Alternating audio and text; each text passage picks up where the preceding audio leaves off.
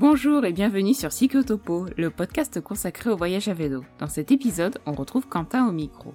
Lorsqu'il était enfant, Quentin est parti avec sa famille pour un périple de 11 mois à vélo de la France jusqu'au Kirghizistan. Depuis, Quentin s'est installé près d'Avignon et en profite pour visiter la France à vélo.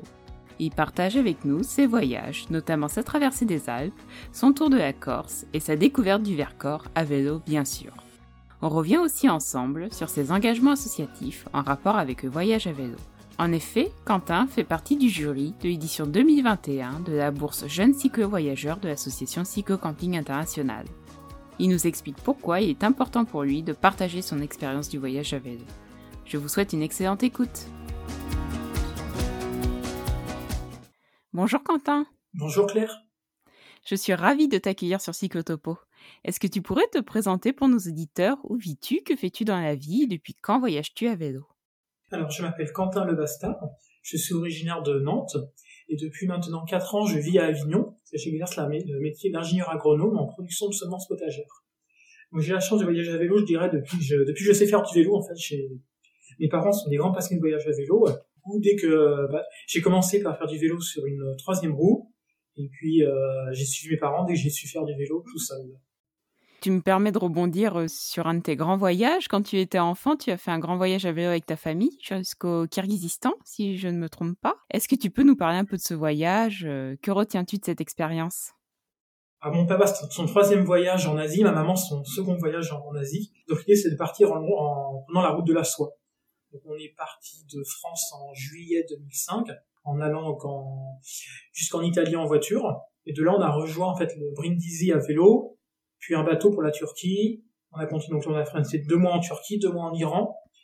Et en Iran, donc le froid arrivant, on a, pris un avion pour aller en Thaïlande. Et on a fait Thaïlande, Cambodge, on a remonté Laos, puis la Chine, pour effectivement euh, arriver au Kyrgyzstan. Bon, c'est qu'il y a eu un petit, euh, un petit imprévu qui nous a obligé à rentrer plus tôt que prévu, mais normalement on devait continuer après par l'Ouzbékistan, la Géorgie pour revenir tranquillement euh, en, Europe. Donc pour moi ça a été un voyage, j'étais en, à l'époque j'étais en cinquième, donc ça a été très intéressant pour moi, parce qu'en, moi ce que j'en retiens c'est qu'en cinquième on étudiait le, monde musulman dans les cours, et je me rappelle toujours qu'on était, en, on était en Iran pendant le, pendant le Ramadan, on était en Turquie pendant le Ramadan, je me dise, et donc j'étudiais, j'avais mes livres de classe pour étudier le, Coran, et euh, le matin, il y avait le réceptionniste de l'hôtel qui lisait son Coran. Donc c'était vraiment le, cas concret. Du coup, ça t'a, beaucoup apporté euh, d'un point de vue euh, personnel, mais aussi d'un point de vue scolaire, je suppose. J'ai acquis en autonomie au niveau scolaire, ça m'a beaucoup aidé par la suite de, mes études. C'était moi qui devais me, me, débrouiller pour prendre du temps pour, pour travailler. Et puis au niveau autonomie, découverte du monde, ça a vraiment été quelque chose d'extraordinaire pour moi. Et en quoi ce voyage t'a encore plus donné envie de continuer à voyager une fois que tu as été euh, adulte? Bah, J'ai vu que c'était possible. En fait, pour moi, c'était ça avait rien de. Il y a beaucoup de gens, ils demandent un petit, beaucoup de questions par rapport au voyage, tout ça. Bah, moi, j'ai toujours vu que pour mes parents, c'est normal. Pour moi, c'est normal, de faire avec mes parents. Et puis, dès que j'ai été autonome, bah, j'ai continué à, à, voyager tout seul. Et justement, tu me permets de rebondir euh, là-dessus. Quel était ton tout premier voyage à vélo en dehors de ceux que tu as réalisés avec euh, ta famille? Quand je suis revenu en France, j'ai fait mes j'ai fait mes études après. J'ai pas fait tant de vélo que ça euh, pendant mes études. Et c'est vraiment euh, quand je me suis installé dans le sud pour mon travail.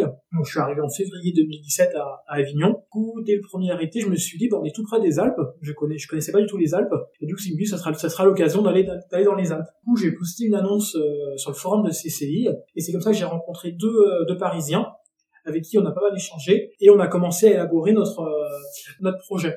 Alors il y avait notamment Sylvain, bah, connaissait déjà les Alpes en fait. Il a vraiment fait un trajet vraiment sympa à travers pas mal de, de gorges, les, grands cols mythiques des Alpes. D'accord. Et du coup, bah, tu me permets de, de, rebondir sur, sur ce voyage, encore une fois. En 2017, du coup, tu es parti euh, de chez toi près d'Avignon pour traverser les Alpes euh, jusqu'à Genève. Euh, tu as parcouru plus de 1100 km, j'ai vu, et plus de 12 000 mètres de, des plus en deux semaines c'est assez énorme.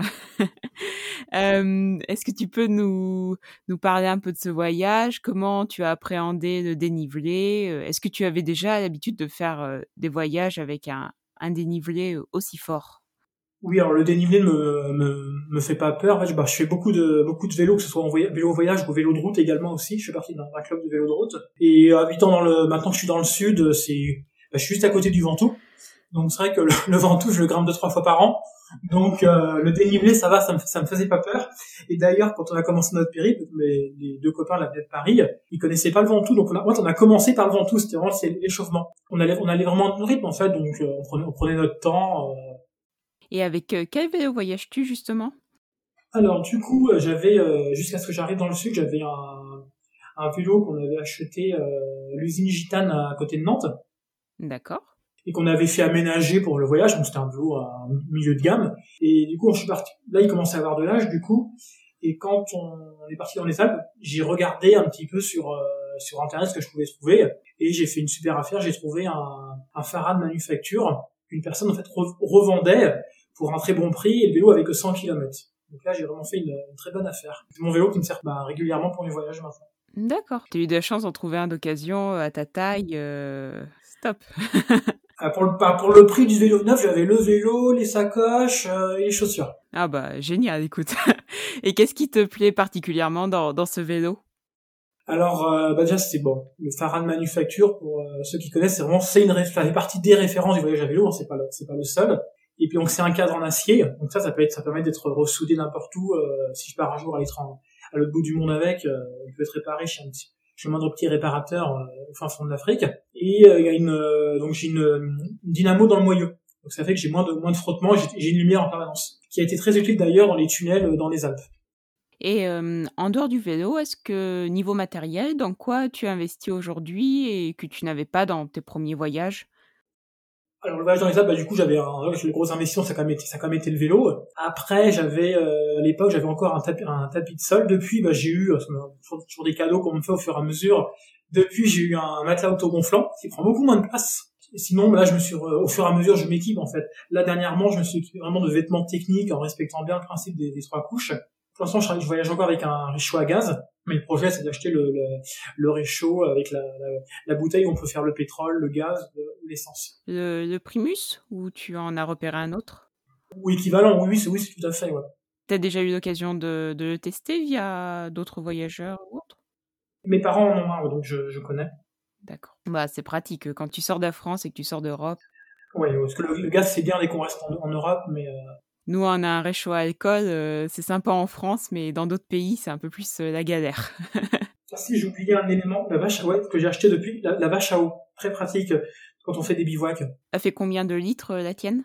Alors j'ai une, je crois que j'ai une 5 litres, donc ça me suffit largement tout seul. Ouais, ça reste une grosse contenance quand même, c'est pas mal. Ça remplit pas complètement, mais quand je sais que je vais faire un bivouac, bah, je remplis dans, le village, à la, fontaine du village, et puis euh, ça, je suis tranquille pour ma, pour ma soirée. Ouais, t'as raison, c'est bien pratique. Euh, revenons sur ta traversée des Alpes. Tu as gravi des cols euh, allant jusqu'à plus de 2700 mètres. Dis-moi si je me trompe. Moi, j'avais noté le col de la Bonnette. Oui, c'est le plus haut. Alors en fait, il y a le, oui, il y a le col de la Bonnette, qui je sais plus, doit être à 2005 ou 2006, et la cime de la Bonnette. En fait, c'est une route qui part du col et qui monte et qui fait vraiment le tour de la du sommet. Et celle-là, c'est celle-là qui est vraiment qui est à 2700 et qui est a priori la, la plus haute route d'Europe. D'accord, bah je savais pas, tu m'apprends quelque chose. et quels sont les cols justement qui t'ont particulièrement marqué pour leur beauté ou leur difficulté? Moi, j'ai beaucoup aimé euh, l'Isoire. Bon, c'était ces paysages lunaires, c'est vraiment quelque chose de, de grandiose. Hein. Et il y avait également le, le Galibier aussi, donc qui fait vraiment la limite entre le, entre la, donc c'est entre les Alpes et la Savoie. Voilà, histoire, une fois qu'on a passé le col du, du Galibier, qu'on est redescendu, on a eu quasiment de la pluie tous les jours après. Quoi. Le, le, changement de climat a été euh, radical. Est-ce que tu peux nous retracer un peu ton itinéraire? Donc tu es parti d'Avignon? Alors on est parti d'Avignon, donc on a filé sur. Euh, donc le, premier jour, on a été au pied du Ventoux. Et là, c'était un petit peu le suspense, parce qu'il y avait, il y avait beaucoup de vent, donc on savait pas si on allait pouvoir faire le, le Ventoux.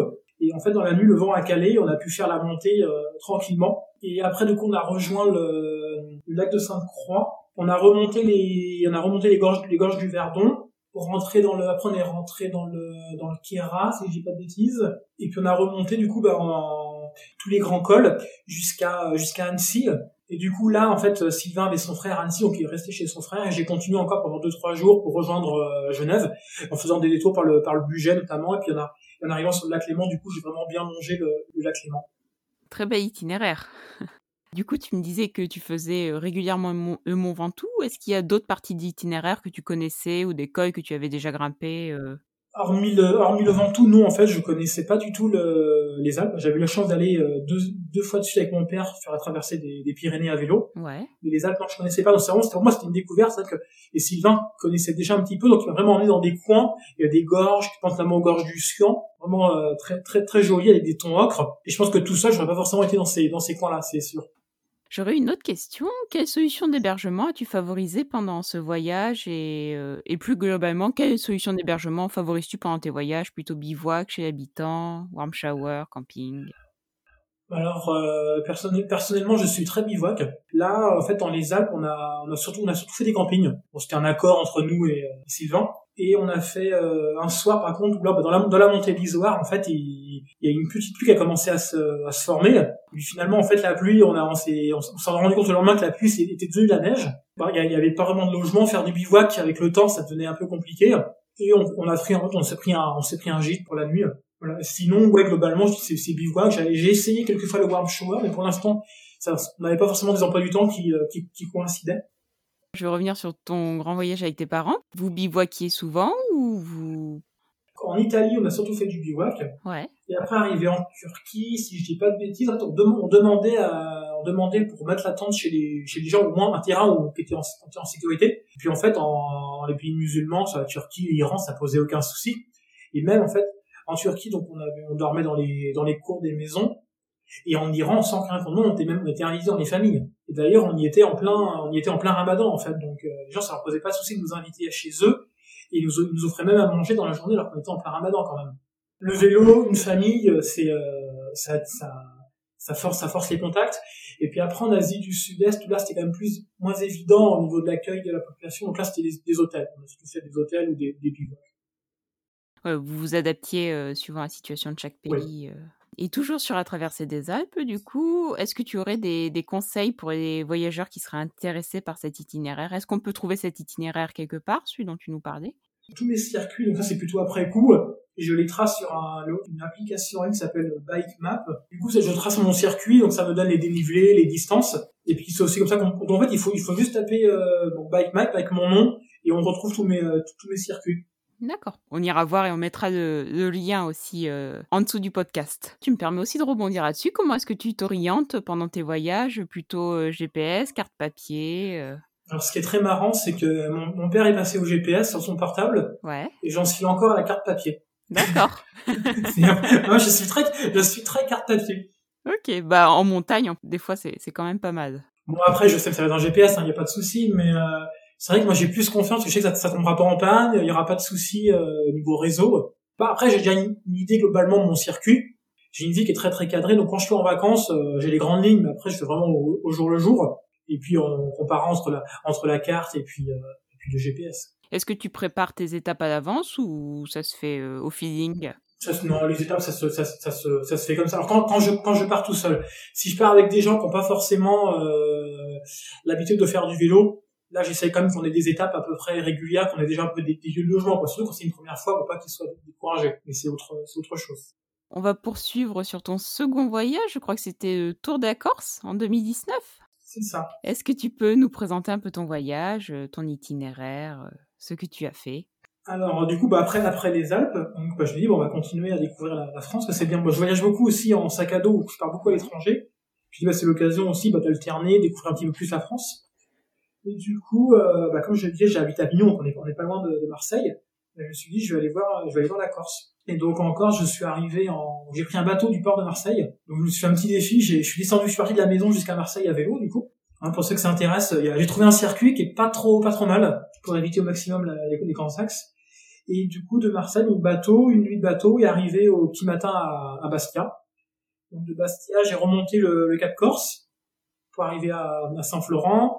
Saint-Florent, j'ai descendu donc du coup toute la toute la côte ouest, Saint-Florent, Porto, Cargès, jusqu'à Bonifacio. Et Bonifacio, je suis remonté euh, par les terres, donc euh, euh, Olène, Corté, et puis retour à retour à Bastia sur euh, sur une dizaine de jours, si, je me, si je me souviens bien. D'accord. Et cette fois-ci, tu as voyagé seul ou tu étais accompagné? Cette fois-ci, j'ai voyagé seul. Alors j'avais posté, pareil, j'avais posté une annonce pour pour chercher quelqu'un. Et puis bon, moi j'ai pas eu de, j'ai pas forcément eu de, de retour. Mais bon, c'était, ça s'est très bien fait, pas de pas de soucis. En quoi pour toi c'est différent de voyager seul et, et avec d'autres voyageurs que tu ne connais pas forcément Tout seul, bah, on est vraiment libre, on va où on veut, c'est un midi on est fatigué, on veut faire une pause un peu plus longue, on veut visiter un, un musée, une petite église sur la route, ça pose pas de souci. Après, quand on est deux, bon, faut faire des concessions. Bon, on, on, se met d'accord sur le, sur le circuit un petit peu au départ, et puis bon, de... Et puis après, il y a le niveau aussi. Moi, j'ai toujours eu la chance, quand j'ai roulé avec des gens, on avait à peu près le même niveau, ça posait pas de souci. Après, c'est vrai que ça n'a pas la même, euh, la même allure, ça peut poser souci. Après, j'ai, j'ai pas encore expérimenté euh, ça. Et quand tu postes des annonces pour euh, chercher quelqu'un avec qui voyager, est-ce que tu as des critères particuliers? Non, non, non. Alors moi, j'explique un petit peu mon, mon trajet. J'explique que bah, j'aime bien que j'aime que je privilégie le bivouac, mais après, je dis bien que je suis pas, je suis pas fermé. Après, ça c'est une discussion. Par contre, après, ce qui peut peut-être freiner les gens, c'était pour ça que j'avais j'avais eu personne sur la Corse, c'est que je mets un petit peu les, les distances que je prévois. Et ça, pour quelqu'un qui est peut-être pas expérimenté dans le dans le vélo, ça peut faire peur effectivement, parce qu'on est, moi, je serais, je raisonne souvent sur du 80-100 par jour à peu près. C'est mon c'est mon rythme. Ça doit te permettre de faire de, de belles rencontres en tout cas à chaque fois. Oui, bah oui, du coup, oui. Et après, étrangement, en Corse, j'ai pas, euh, j'y étais en, j'étais en mai, j'étais, ouais, j'étais fin mai, début juin, j'ai croisé très peu de cyclos. Ok. Est-ce que tu crois qu'il y en a beaucoup habituellement en Corse des, des voyageurs à vélo? Oui, tout le monde, tout le monde me dit qu'il y a beaucoup, beaucoup de, de monde euh, sur les, sur les routes à vélo. D'accord. Ça doit dépendre de la saison. Mais après, juillet, août, il fait trop chaud, ça devient compliqué à vélo. Bon, c'était l'année, peut-être, je, je ne sais pas. Et comment as-tu fait cette fois-ci pour déterminer ton itinéraire? Euh, Il y avait des endroits par lesquels tu voulais passer, d'autres que tu voulais éviter, notamment à cause de la circulation ou... Mon tour était à peu près tracé. Je savais que je voulais faire vraiment le, le tour de la Corse et remonter par le centre. On m'avait conseillé de faire les, euh, les gorges de la, de la Spelunca au-dessus de Porto. D'accord. Ça, j'aurais pas forcément été, euh, tout seul, ça on m'avait pas conseillé. Et puis aussi un, un niveau de niveau d'Ajaccio, en fait, pour traverser la baie. En fait, soit on passe par les montagnes, mais ça fait un détour euh, assez important, ou alors il y a une autoroute qui longe la baie et qui est déconseillée comme à vélo.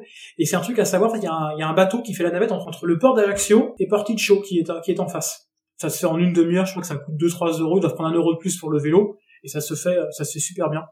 Quelle ville ou paysage t'ont particulièrement marqué pendant, pendant ton tour de Corse?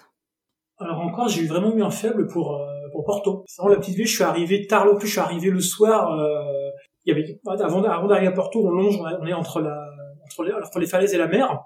Et c'est une route. Bah, moi, je trouvais assez longue en fait. Et je me disais, bah, dans un virage, je vais, je vais voir la ville, mais quand en fait, ça arrivait pas, ça arrivait pas. Je, je devais arriver à la, la, nuit commençait à tomber quand je suis quand je suis arrivé. Alors, puis du coup, ça a été. Là, je suis arrivé, je suis arrivé sur la ville au moment du, il y avait le coucher du soleil en fait, donc c'était, il y avait des couleurs magnifiques avec les entre le bleu de la mer, les, les ocres de la roche. Donc je pense que ça a aussi euh, renforcé mon le paysage et puis et puis, et puis Bonifacio bien sûr aussi magnifique. Et donc là je suis passé, j'avais fait une j'ai fait une journée euh, de stop à Bonifacio pour visiter ouais, parce qu'il y a beaucoup beaucoup beaucoup de, de monuments historiques.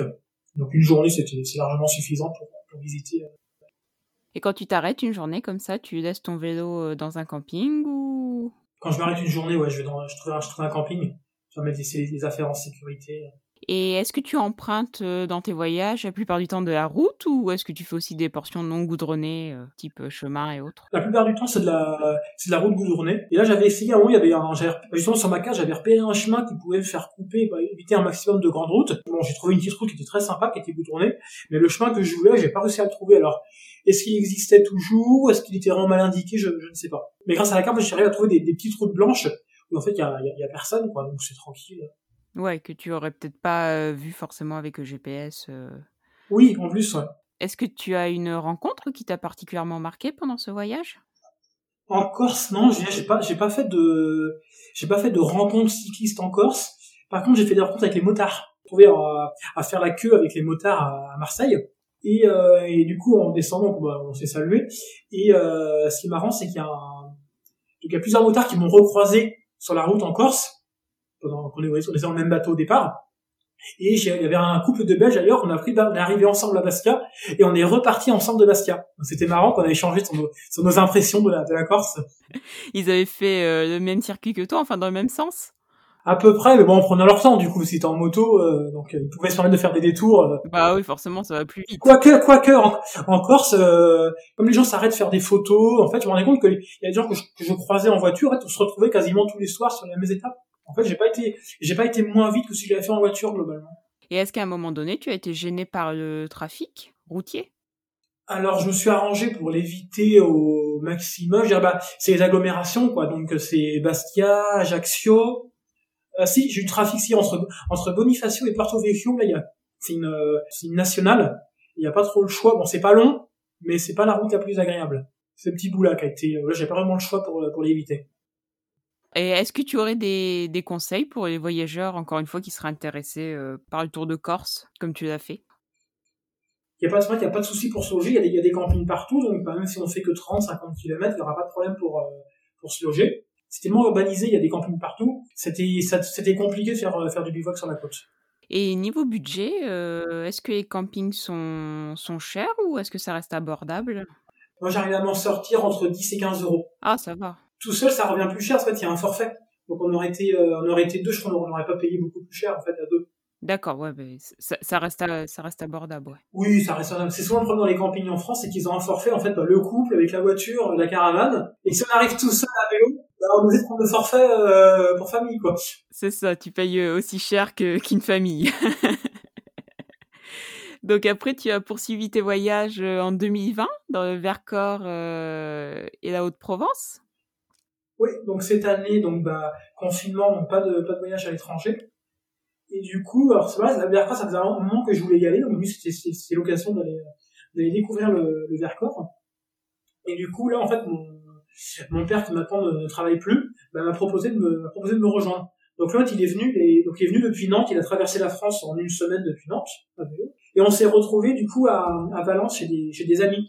du coup, on est du coup on est parti de Valence, et de Valence, on a rejoint euh, le plateau du Vercors par euh, par la Vacherie.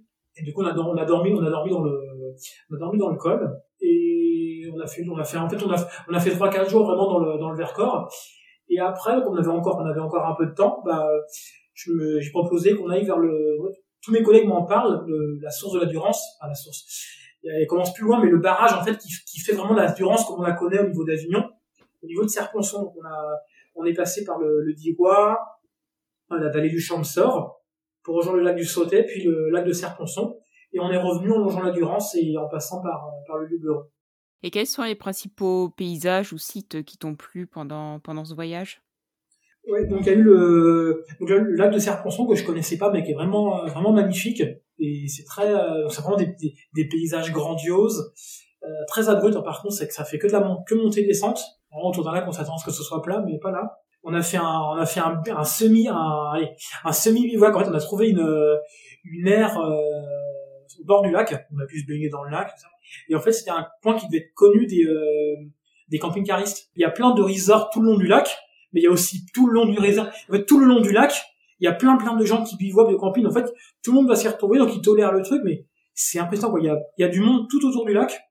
On, a, on a pris un petit chemin pour s'être tranquille. On arrive au bout, au bord du lac. Là, il y avait plein de ça faisait, en fait, ça, il y avait des petits emplacements pour des camping-cars, mais c'était, euh, c'était un truc sauvage quand même. Et puis aussi le plateau, le plateau du Vercors où là, bon, j'ai, j'ai découvert l'histoire du, du maquis du Vercors. En fait, il y a un, il y a un musée, euh, il, y a un, petit musée, un mémorial qui raconte un peu l'histoire du, du maquis. C'est vrai que c'est, très émouvant. C'est souvent, c'est des choses qu'on, qu'on nous apprend pas à l'école et on voit vraiment un petit peu, bah, le rôle, en fait, le rôle du maquis et comment, euh, comment ça s'est passé avec le, avec le gouvernement français de l'époque. Comment t'organises-tu pour les ravitaillements dans, dans ce type d'itinéraires qui sont assez montagneux et où tu n'as peut-être pas forcément l'occasion d'avoir une supérette À vélo, comme moi, après quand je fais des distances assez importantes, que ce soit que ce soit en Corse ou dans les Alpes, en fait, on repassait toujours, on passait un col, on descendait dans la vallée suivante, donc on passait toujours dans des dans des villages. Donc voilà, sur la petite supérette, mais il y, a toujours il y a, y a, toujours des choses quand même. Et après j'ai toujours alors avant, j'utilisais des paquets de pâtes, mais j'ai découvert ça dans les Alpes. Maintenant, j'en porte, j'en porte toujours avec moi des, euh, des petits sachets de, de riz là, qui, qui se réchauffent en deux minutes. Bon, je citerai, je citerai pas de marque, mais il y a les marques distributeurs qui le, qui le font également. Et euh, c'est vrai que c'est pas, c'est pas mal. Et puis là, je commence aussi tout ce qui est euh, nourriture déshydratée aussi. Là, les grands magasins de sport en, fournissent. En fait, c'est toujours, c'est le réserve, c'est la réserve un peu secours, mais euh, en Corse, ça arrive, une fois, je suis arrivé au petit magasin à 8 heures et en fait, c'est le, ça devait être le jeune qui avait, le jeune qui avait dû reprendre le petit commerce des parents il y a tous les anciens du village qui attendaient, il a ouvert qu'à 9h en fait. Mais tous les, il a dû faire la fête la veille. c'est ce que disaient les anciens, les anciens me racontaient un peu, oui, les parents ils étaient là à l'heure, lui il traînait tout le soir. C'était vraiment marrant. Et puis après, pour ce qui est de l'eau, en fait, bon bah, soit je prends dans les fontaines des villages, et aussi encore, je l'ai beaucoup fait prendre dans des sources en fait. Alors, par contre, dans les sources, bah, faire attention, quoi, faut prendre euh, le plus haut possible, ne pas prendre après une pâture où il peut y avoir des vaches et puis j'ai toujours des pastilles en fait pour nettoyer l'eau quand même. D'accord. Tu, tu n'utilises pas de filtre à eau du coup?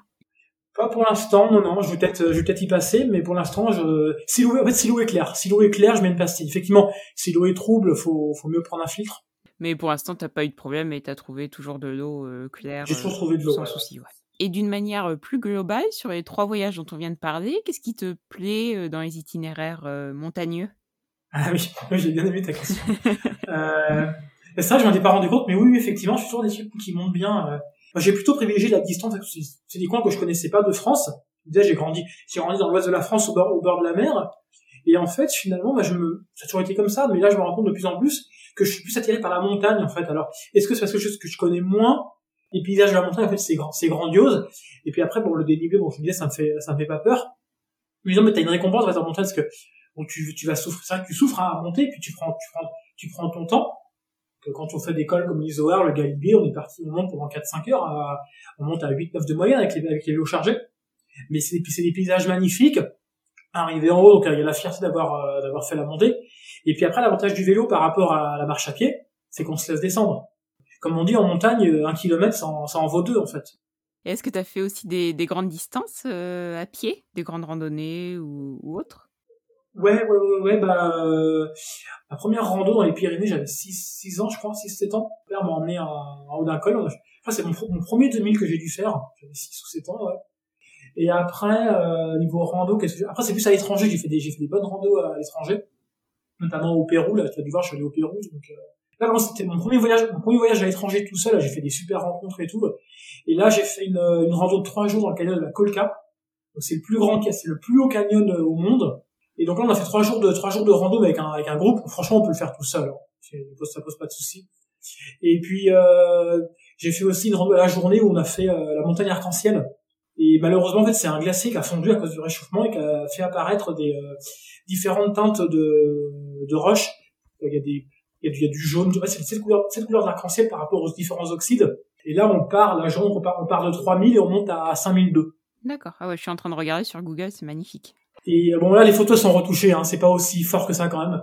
Donc on va parler maintenant de Cycle Camping International. Tu fais partie du jury 2021 pour la bourse Jeunes Cycle Voyageurs de l'association euh, Cycle Camping International. Est-ce que tu pourrais nous présenter un peu l'association euh, et la bourse? Donc CC, c'est une association loi 1901 qui a été créée en 1982. Et donc l'objectif, c'est de réunir des, voyageurs à vélo pour pouvoir échanger des, des conseils donc à ce jour, il y a à peu près 1600 adhérents et l'association produit euh, une revue. Alors c'est quatre fois par an, me semble, et organise actuellement organise également un festival euh, tous les ans début janvier à Paris. Et depuis peu, il y a également des festivals en région, notamment Nantes. Et je sais que Lyon est en train de préparer aussi un festival. 2018, l'association a fait le choix d'attribuer une, bourse d'un montant de 1000 euros pour soutenir des projets de voyage à vélo principalement des voyages jeunes. Particularité cette année, donc il y aura euh, il y aura deux bourses de 1000 euros chacune, une pour un pour un jeune de moins de 30 ans et pour un projet de famille. Donc on a, on a remonté là jusqu'à jusqu'à 40 ans. Donc les conditions, c'est un voyage euh, sans assistance, donc qui se fait à qui se fait à vélo et le voyage doit durer de 2 à 12 mois et peut être réalisé en France ou à l'étranger.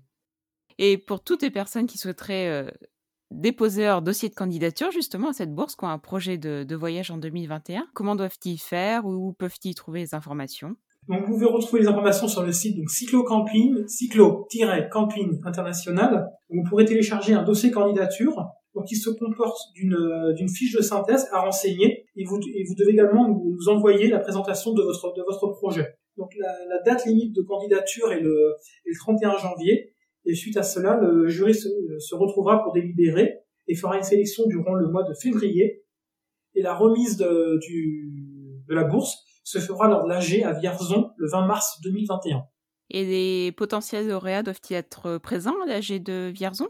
Oui, c'est l'une des conditions d'ailleurs que le départ se fasse après l'AG pour pouvoir être présent physiquement lors de la remise de la bourse. C'est important à savoir pour tous ceux qui, prévoient de partir euh, un petit peu avant. Qui sait, ils pourront peut-être retarder un petit peu leur, leur voyage. Et en dehors de, l'apport financier, quel soutien peut apporter CCI au, projet lauréat? Comme je disais, CCI, c'est une association qui regroupe quand même 1600 personnes, qui est quand même bien ancrée dans le, dans le monde du voyage à vélo euh, en France et dans le monde. Donc via le forum, il y a, il a plein de sujets, les gens peuvent échanger sur leur projet de voyage, sur des informations euh, sur comment équiper son vélo, avoir des informations sur, l'entretien, les réglages du, vélo, échanger aussi sur des, routes touristiques, des routes sympas à faire, des, campings, des bonnes adresses. Donc c'est vraiment une communauté qui est très active sur le forum en tout cas. Et depuis peu donc euh, CCI s'est mis à s'est mis à la marge du progrès, je sais pas comment le formuler, mais avec un, une page Facebook, euh, un compte Twitter il y a un Instagram également. Est-ce que tu peux nous parler euh, du festival Cycle Camping International à Vincennes? Y as-tu déjà assisté ou participé? J'y suis allé quand j'étais tout petit avec mes parents.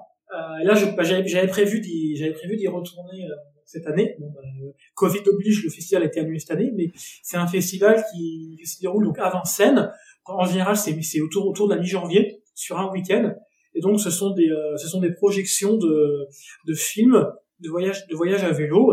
Et, euh, du coup les gens bah, racontent un petit peu leur, leur leur leur voyage. Et puis il y a un temps d'échange. En parallèle donc il y a des il y a des exposants qui de matériel à vélo des gens aussi qui racontent un petit peu leur leur voyage. Et c'est vraiment l'occasion pour quelqu'un qui a un projet de voyage à vélo de venir rencontrer des gens qui ont déjà voyagé de prendre un maximum d'informations et euh, en quoi euh, c'est important pour toi d'être impliqué dans des projets associatifs euh, en rapport avec le vélo? Alors, bah, mon associatif, c'est j'ai toujours été, bon, mes parents sont très engagés sur associatif, donc pour moi, c'était un peu normal. Et c'est vrai que, même à titre personnel, je suis engagé dans beaucoup, beaucoup d'associations. Et, euh, mais alors, le vélo, bah, du coup, moi, c'est vraiment mon moyen de transport euh, quotidien. Mais jusqu'à ce que je, j'ai mon emploi actuel, je n'avais pas de voiture, donc je faisais vraiment tout à vélo. toutes mes années étudiantes, c'était à vélo. Tous mes stages que j'ai pu faire, euh, je me déplaçais à vélo. Et euh, vraiment, et même aujourd'hui, en fait, j'ai une voiture qui me sert, euh, voilà. il faut savoir que je fais, ouais, je fais plus de kilomètres à vélo qu'en voiture actuellement par an. Et donc la voiture, c'est vraiment pour le week-end ou quand je fais des expéditions un peu plus loin. Le vélo, c'est vraiment, c'est mon, c'est mon moyen de transport quotidien. Et pour moi, euh, par rapport à la situation sanitaire, notamment la situation sanitaire, euh, la crise, la crise écologique qu'on, qu'on vit, c'est la, c'est la solution alternative, euh, au moins dans les, dans les agglomérations. Après, on est dans les campagnes, c'est un peu plus compliqué, bien sûr, mais euh, mais c'est ouais, c'est vraiment important de défendre l'usage du vélo, que ce soit par des aménagements euh, urbains. Là, il y a vraiment tout un tout un travail à faire au niveau des collectivités pour qu'il y ait des aménagements qui soient vraiment vraiment sécurisés, qu'il y ait des aménagements et quand il y en a qui soient sécurisés. Des fois ils en font, mais c'est pas forcément le, ils sont pas toujours sécurisés comme comme il le faudrait. Et puis sensibiliser les conducteurs en manière générale parce que des gens qui font pas de vélo peuvent pas se rendre compte en fait de la situation dans laquelle ils mettent, ils mettent en danger. Euh. Et tu as bien raison. Hein. Bien souvent, c'est bien plus rapide de se déplacer à vélo dans les agglomérations que que dans qu'en voiture. En tout cas, je sais pas pour toi à Avignon, mais nous à Toulouse, c'est le cas. En 2020, tu as créé ton blog euh, Graines Voyageuses où tu racontes euh, tes, différents voyages. Est-ce que tu peux nous en dire un, peu plus? Bah, J'y pensais depuis quelques temps. Et puis c'est vrai que bah, du coup, quand je fais pas mal de... Bah, dans mes associations, notamment l'association de Léo, on me disait mais si tu devrais écrire un petit, euh, tu devrais écrire un petit blog et tout ça. Bon, j'y pensais en me disant bah je le ferai peut-être un jour je fais vraiment un grand voyage.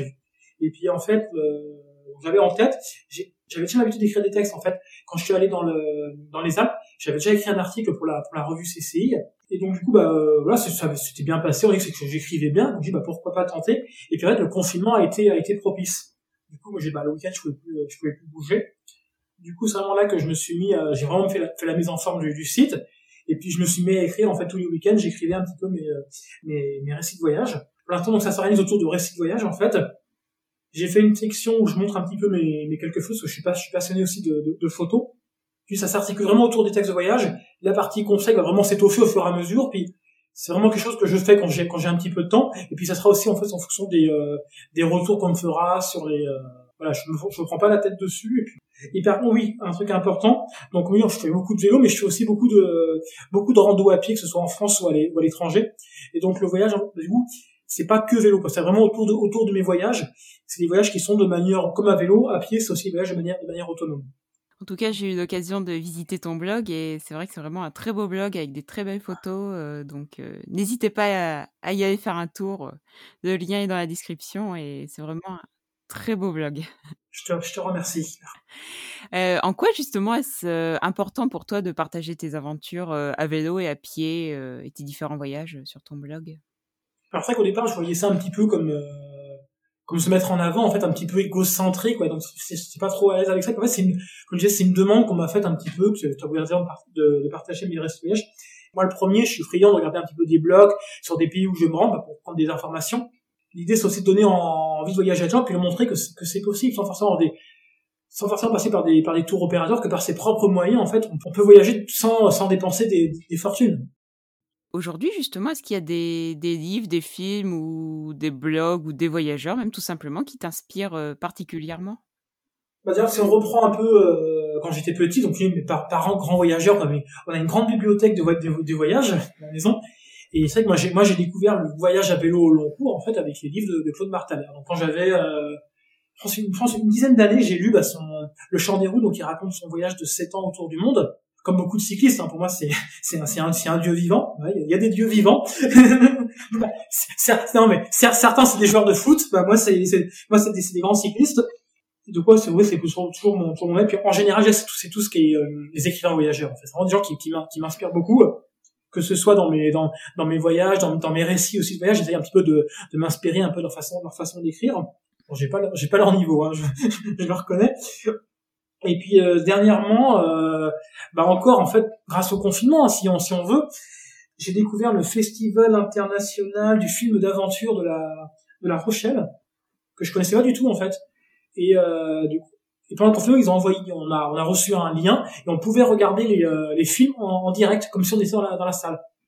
Et donc je pense que moi j'aurais j'aurais pas forcément fait le déplacement exprès ou que je connaissais pas déjà le, le festival. Et il y a deux deux films qui ont vraiment retenu mon attention. Donc c'est la, la, traversée des Amériques à, à vélo par un par un couple du nord de la bah, qui d'origine de la tout originaire nord de la France. Donc un beau voyage sur sur deux ans et demi, donc en partant vraiment de tout au nord de, de l'Alaska jusqu'à Ushuaia. Et également un voyage sur un, un Allemand qui a traversé l'Afrique euh, du sud au nord. Voilà, en, solo. Voilà, très très deux voyages très inspirants. C'est vrai que nous aussi, on a suivi euh, donc euh, le FIFA et on a beaucoup aimé euh, ces deux films. On a eu l'occasion d'en parler un peu tous les deux d'ailleurs sur Facebook, mais c'est vrai que c'était deux films qui nous ont particulièrement plu et totalement différents l'un et l'autre. Et justement, as-tu des futurs projets de, de voyage à vélo ou non? Ou sinon, y a-t-il des destinations qui te font rêver? Donc tout prochainement, en février, c'est prévu que je parte euh, m'initier à la, raquette. Et euh, donc bah, normal, normalement, il ne devrait pas avoir de soucis, parce que même, même si euh, on il y a encore les restrictions, ça devrait pouvoir le faire. Et puis j'ai envie de retourner aussi dans le dans le Kera, donc du coup j'ai découvert à vélo, j'aimerais découvrir en fait sur en faisant le, le, GR5 qui fait le tour du Kera sur une semaine en autonomie. Et à vélo, donc j'ai un projet, ça fait des années que j'ai envie d'aller dans ces coins-là, c'est un, coin que je connais pas d'Europe, c'est faire le tour des un tour un tour dans les Balkans à vélo donc le, le projet, c'est de partir de, de, Sarajevo et de faire une boucle pour rejoindre la, la Serbie, la Croatie. D'abord, Croatie, Monténégro, Albanie et revenir par la, par la Bosnie-Herzégovine sur la Serbie. Et donc ça, serait un, tour sur sur trois semaines à peu près. Et d'ailleurs, euh, je vais commencer dès la pendant les fêtes à rechercher quelqu'un. Donc si quelqu'un est intéressé pour, m'accompagner, donc euh, il peut me contacter. Et puis bon, c'est un voyage qui se ferait principalement en bivouac ou, en, logé chez l'habitant. Pas de problème, si des voyageurs sont intéressés, euh, qui n'hésitent pas à te contacter euh, une fois qu'ils auront écouté ce podcast. On fera suivre leur message ou ils te trouveront, je pense, directement via ton blog ou sur Facebook. Et enfin, une toute dernière question que je pose à la fin de tous les podcasts de Cyclotopo maintenant. Quel conseil souhaiterais-tu donner à des personnes qui souhaitent se lancer dans un premier voyage à vélo? Alors je dirais que pour commencer, si on n'a jamais fait de voyage à vélo, la première fois, c'est bien de partir un week-end en fait. Euh, comme ça, ça permet de se tester, on prend pas trop de, prend pas trop de, risques. Et ce qui est sympa à faire, ça, d'ailleurs, je l'ai fait avec un, collègue qui connaissait pas du tout le voyage à vélo. On est parti le long de la Via Rona. On se fixe pas d'objectif. On verra où on s'arrêtera. Là, tu vas à ton rythme. Et puis du coup, on, a, on est monté par un côté jusqu'à ce que, bah, à la fin de la journée, ce qu'il veut l'arrêter. Et puis on est revenu le lendemain, du coup, par l'autre rive. C'était un bon, un bon compromis. on, se, on se mettait pas de, on se mettait pas d'obstacles sur la distance. Et puis, on, ce qu'on avait fait le, un jour, on pouvait, on pouvait le faire dans le, dans le, retour. Et puis après, donc, bah, c'est lire beaucoup de blogs. En fait, ce, maintenant, c'est très facile avec Internet. Se renseigner un petit peu. Et puis la fin de la c'est pas grave si on a, si on a un vélo premier prix, c'est pas un souci. Par contre, ce qui est important, c'est d'avoir de, avoir, avoir emmené de l'eau, de quoi se protéger du soleil ou du, du froid. Et puis avoir un petit peu de nourriture sur soi. Mais pour, faut se lancer, voir comment comment ça se passe sur un sur un week-end, je pense. Et puis si on connaît des gens qui l'ont déjà fait, bah, c'est encore mieux de pouvoir partir avec, avec quelqu'un qui, qui, a l'habitude de voyager à vélo. De profiter d'expériences euh, des plus, des plus expérimentés, justement. Merci beaucoup, Quentin, pour euh, tous tes bons conseils et pour nous avoir fait voyager euh, en France, dans les Alpes, euh, en Corse et dans le Vercors. Tu nous as vraiment donné envie de découvrir les montagnes françaises, si on peut dire comme ça. Et je te souhaite plein de belles aventures à vélo pour le futur. Merci beaucoup, Quentin. Merci beaucoup, Claire.